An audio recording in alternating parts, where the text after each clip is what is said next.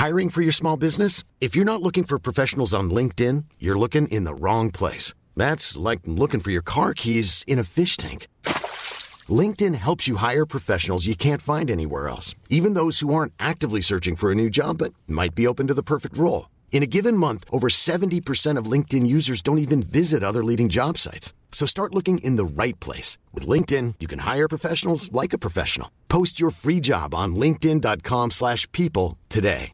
It's that time of the year. Your vacation is coming up. You can already hear the beach waves, feel the warm breeze, relax, and think about work. You really, really want it all to work out while you're away. Monday.com gives you and the team that peace of mind. When all work is on one platform and everyone's in sync, things just flow wherever you are. Tap the banner to go to Monday.com.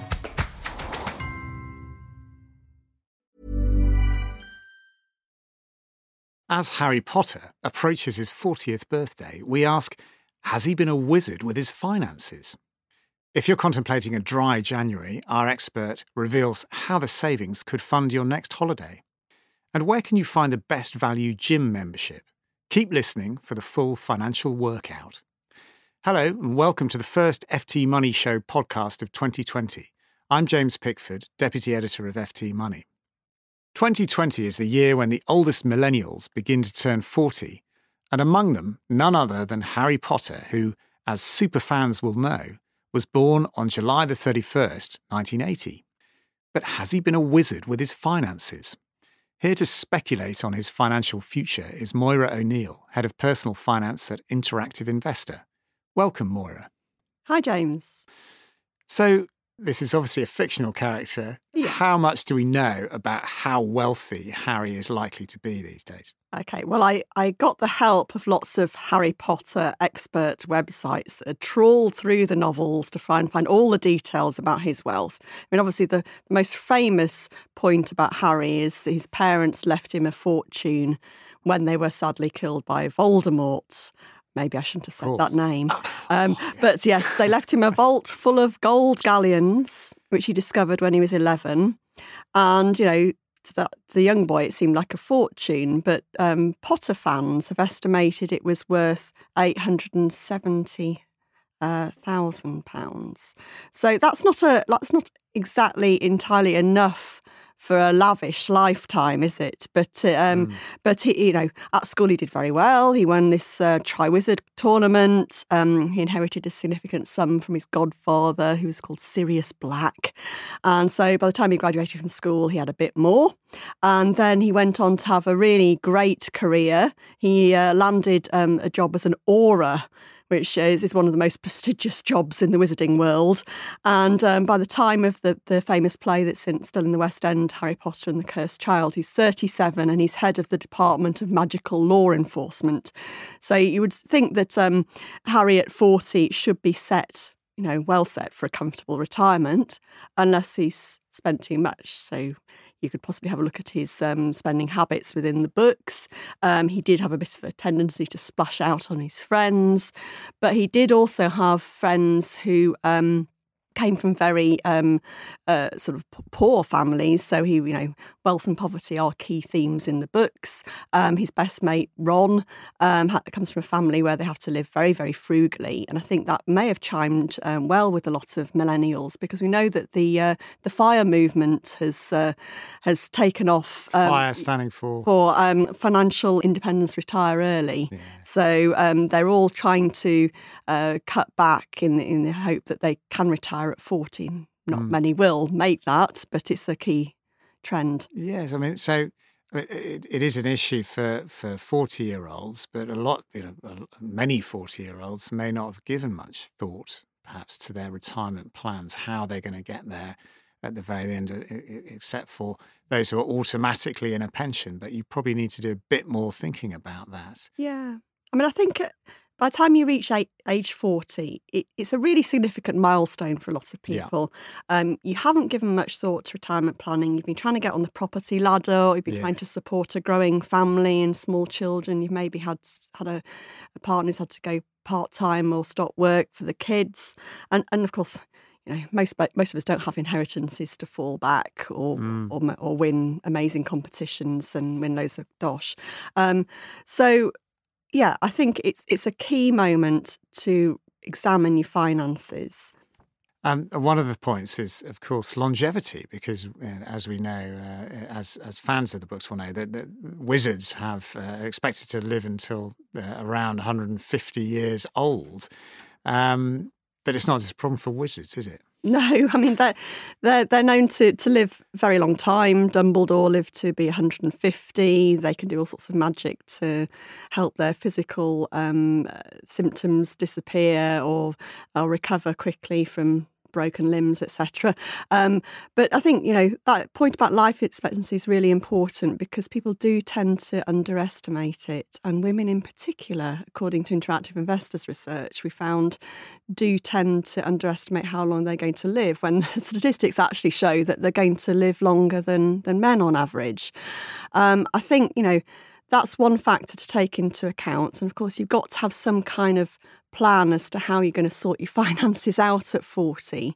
I mean, the obvious, you know, list of uh, financial spells you need to cast um, are paying off your expensive debts, building your cash buffer, putting the right insurance in place.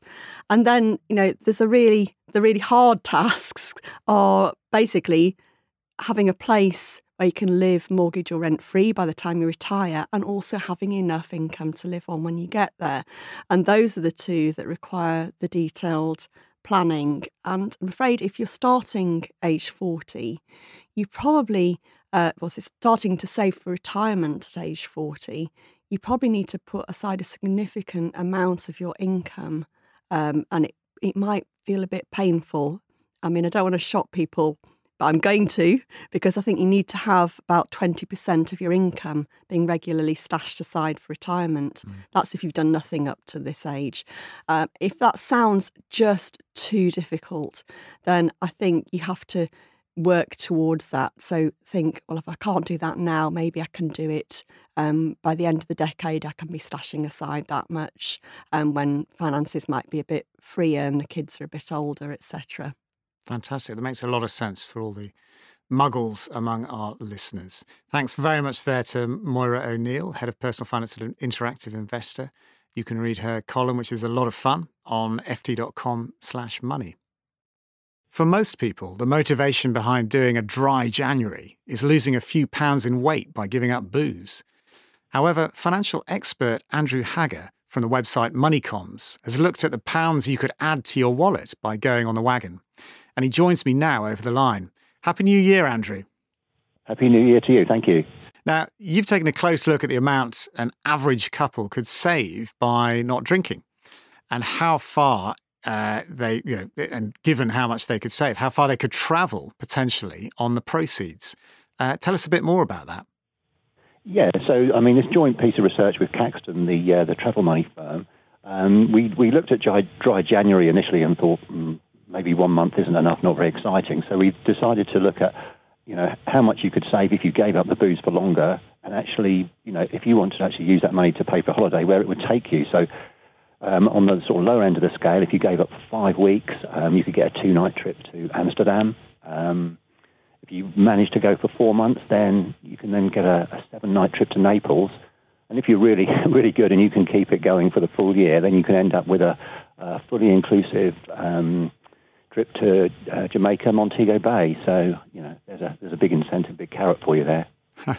so when you've done your calculations, there are quite a few variables in the forty-four pound a week figure.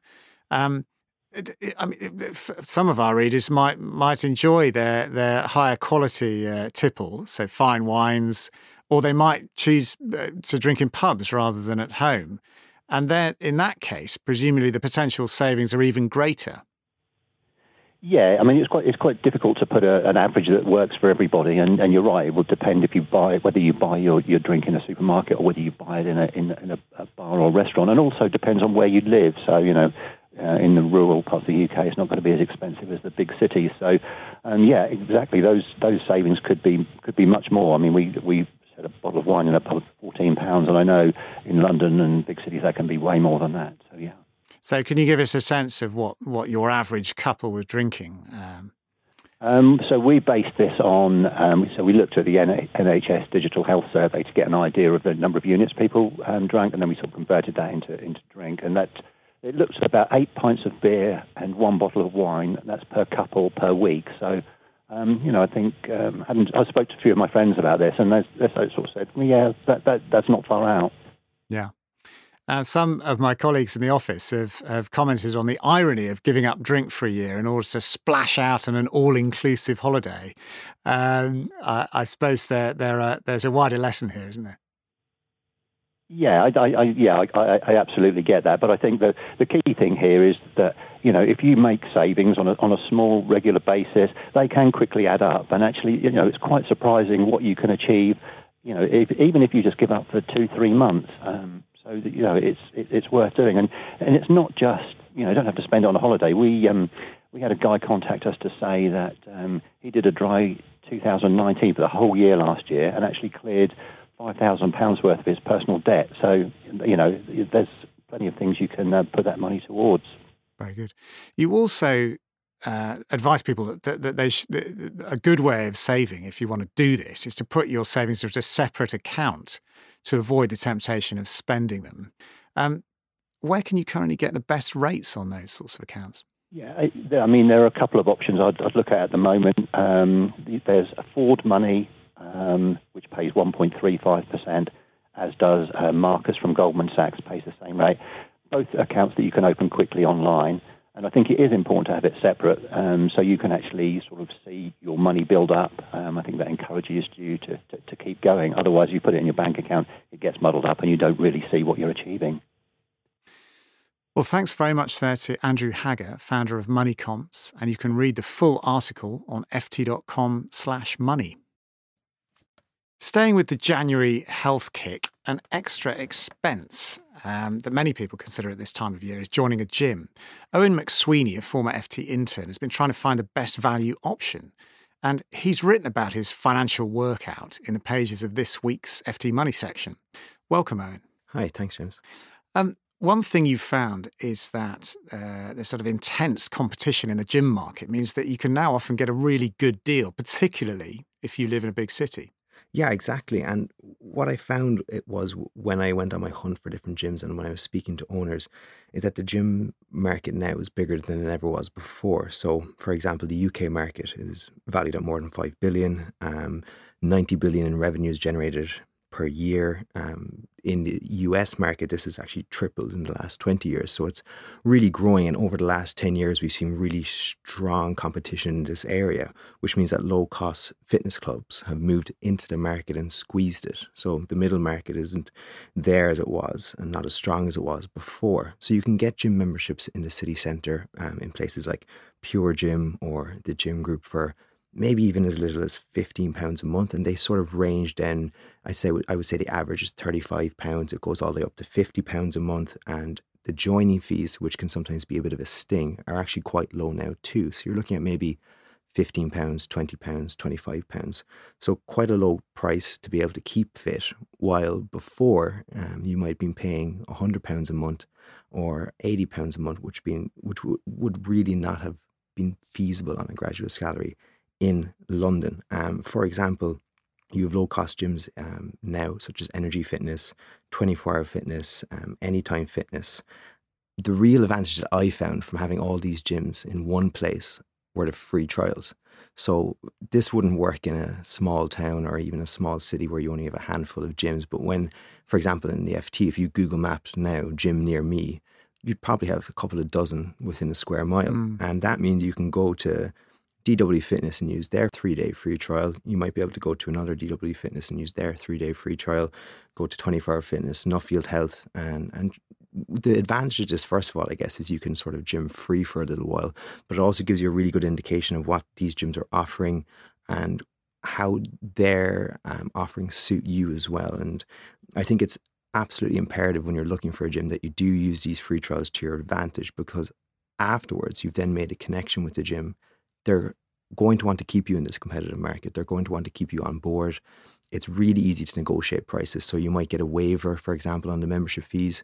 You might get the first month free, and you might even be able to go on a, a premium contract, which would give you added benefits like um, I, I, don't know what you call them benefits, but say free flavored water that you can get at the gym, um, uh, free classes, uh, free PT sessions, and something like that is definitely worth negotiating with your gym after your free trial. But I would say the first step is get on those free trials, try out different gyms, and look at the ones that suit your price plan first of all, and then also your your gym needs. That's very intriguing.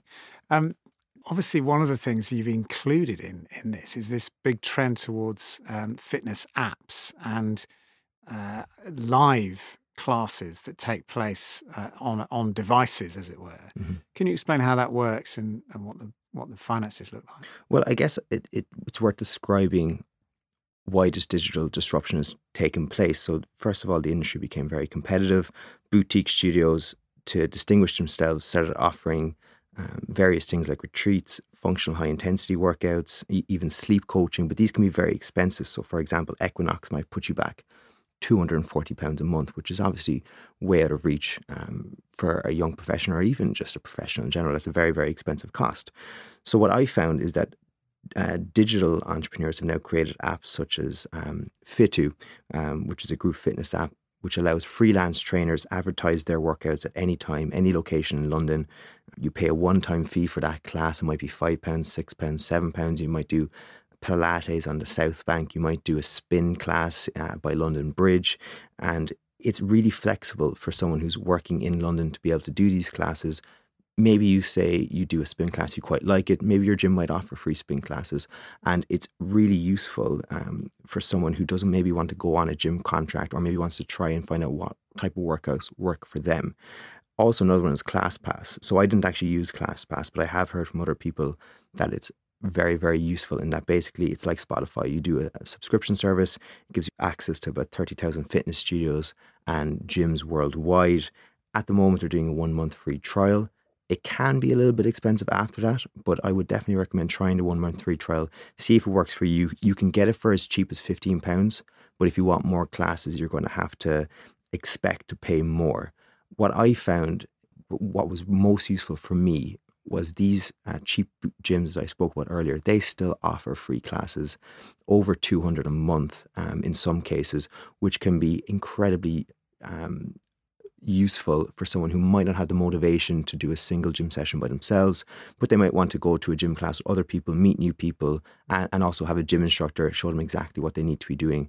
Especially for beginners, I would highly recommend these because as we all know, you can go back to the gym in January, you're not very used to it. You decide to do a deadlift and a squat or a squat, you pull your back because you haven't done it yeah. properly. So it, it is definitely worthwhile also trying out these free classes that um, these cheap gyms offer before you go looking at the online stuff and the videos because even though you might think you're doing it right, it's always good to have a gym instructor look and Absolutely. say it to you. And um, one of the big questions when you're talking about contracts is should you pay for a whole year up front, given that the one thing we all know about gym usage is that everyone piles in in Jan, Feb, and then and then mm. dis, uh, sort of gives up in uh, March and April. Um, is there anything to be gained from a longer contract? So there definitely are some tempting discounts if you were to take a longer contract. For example, um, when I was looking, generally it's about a 10% discount if you're to take a 12 month contract over a one month rolling contract. And they'll also generally kind of give you the first month free, which is a lovely little bonus. I mean, that's another 12th off the, the overall price. But there are great disadvantages to fixed memberships as well. If you're someone like me who's a bit transient, uh, for example, I've been moving jobs recently, I've been moving apartments recently, it doesn't make sense for me to go on a 12 month contract. If I wanted to cancel, it can be costly in that you might only get 50% back. It can be really difficult, and, and they make it purposefully difficult, obviously, because they want to keep you on board. What I find works best for me is a monthly rolling contract. It's a little bit more expensive, but for me, it's definitely worth it. And also, what I find particularly useful about the growth of gym chains is the fact that they now offer different gyms in different locations. So, for example, Anytime Fitness have something like 4,000 locations globally. Um, for example, if I was to join Pure Gym, I'd only have to pay £55 and I could use any of their gyms in London, which means I can go to the gym near work, I can go to the gym near home. If I'm traveling someday, I have to go to the gym somewhere else in uh, Birmingham or Southampton, mm. Liverpool or Manchester. That becomes very useful as well. And in the end, what I did was I joined one of these low cost gyms. I'm only paying £35 a month. I supplement this then with some free classes, with a bit of FitU as well um, on the side when I want to do something a little bit different. And that works for me. And it might not work for other people. But what allowed me to decide that was doing those free trials in the first place. Very good. Indeed. Thanks very much there to Owen McSweeney, uh, who's looking extremely fit uh, beside me in the studio. You can read his article now on ft.com slash money and in the money section of the weekend FT newspaper this Saturday. That's it from the Money Show this week. If you want to contact our team of writers or financial experts, email us money at ft.com. You can follow us on Twitter for the latest news update. Our handle is at ftmoney. We'll be back next week at the usual time. Goodbye. A lot can happen in three years, like a chatbot may be your new best friend. But what won't change? Needing health insurance. United Healthcare Tri Term Medical Plans, underwritten by Golden Rule Insurance Company, offer flexible, budget friendly coverage that lasts nearly three years in some states. Learn more at uh1.com. Even on a budget, quality is non negotiable. That's why Quince is the place to score high end essentials at 50 to 80% less than similar brands. Get your hands on buttery soft cashmere sweaters from just 60 bucks, Italian leather jackets, and so much more. And the best part about Quince, they exclusively partner with factories committed to safe, ethical, and responsible manufacturing. Elevate your style without the elevated price tag with Quince. Go to quince.com slash upgrade for free shipping and 365-day returns.